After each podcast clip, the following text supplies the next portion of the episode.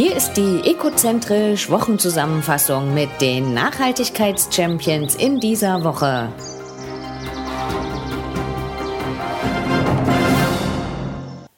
Adidas hat den Laufschuh mit der besten Klimabilanz entwickelt. Für das Sneakers-Modell braucht das Unternehmen nur 2,94 Kilogramm CO2. Das sind 63 Prozent weniger Emissionen als für ein herkömmliches Paar Laufschuhe.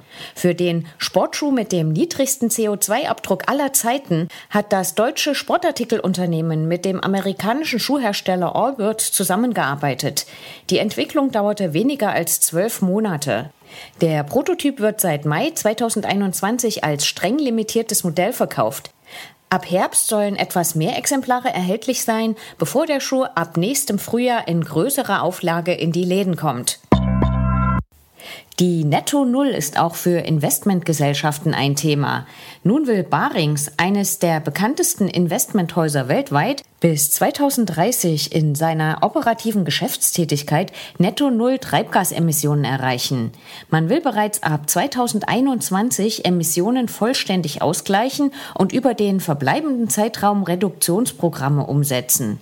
Barings sieht die zunehmende Nachhaltigkeit als eines der Kernziele des Unternehmens an.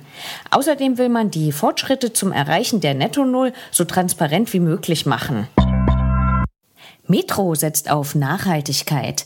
Mit einer Großinvestition geht der Lebensmittelgroßhändler das Ziel an, bis 2040 klimaneutral zu werden. Energieverbrauch, Nutzung von Ressourcen sowie die Zusammensetzung bestimmter Produkte werden dabei in den Fokus genommen. Im Bereich Energie will man vermehrt auf Elektrofahrzeuge und auf den verstärkten Einsatz von Solarenergie setzen. Außerdem soll generell Energie eingespart werden. Darüber hinaus will man künftig gesündere Produkte anbieten, indem man den Fett-, Salz- und Zuckergehalt reduziert. Außerdem soll in Zukunft bei der Wahl der Lieferanten noch mehr auf Nachhaltigkeit geachtet werden. Nachhaltiger Kaffee. Die Firma Nespresso wurde für ihre Anstrengungen im Bereich Nachhaltigkeit über die letzten 30 Jahre hinweg mit dem Sustainability Award 2021 ausgezeichnet. Der Preis kommt vom World Finance Magazine. Das Magazin zeichnet seit 2019 Unternehmen aus, die sich in den Bereichen Umweltschutz und Nachhaltigkeit stark machen. Von der Jury wurde besonders die Ausrichtung des Unternehmens nach dem Pariser Klimaabkommen gelobt. Auch Nespressos Ambitionen beim Kapselrecycling wurden sehr positiv bewertet. Seit Jahren setze sich das Unternehmen für Fairtrade beim Kaffee ein und setzt Kapseln ein, die zu bis zu 85 Prozent aus recyceltem Aluminium bestehen.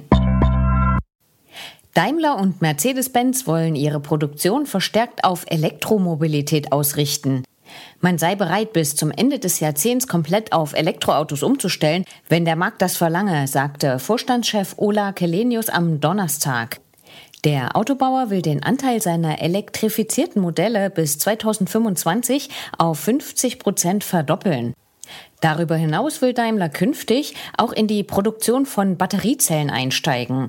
Acht Giga Batteriefabriken sind geplant, vier davon in Europa.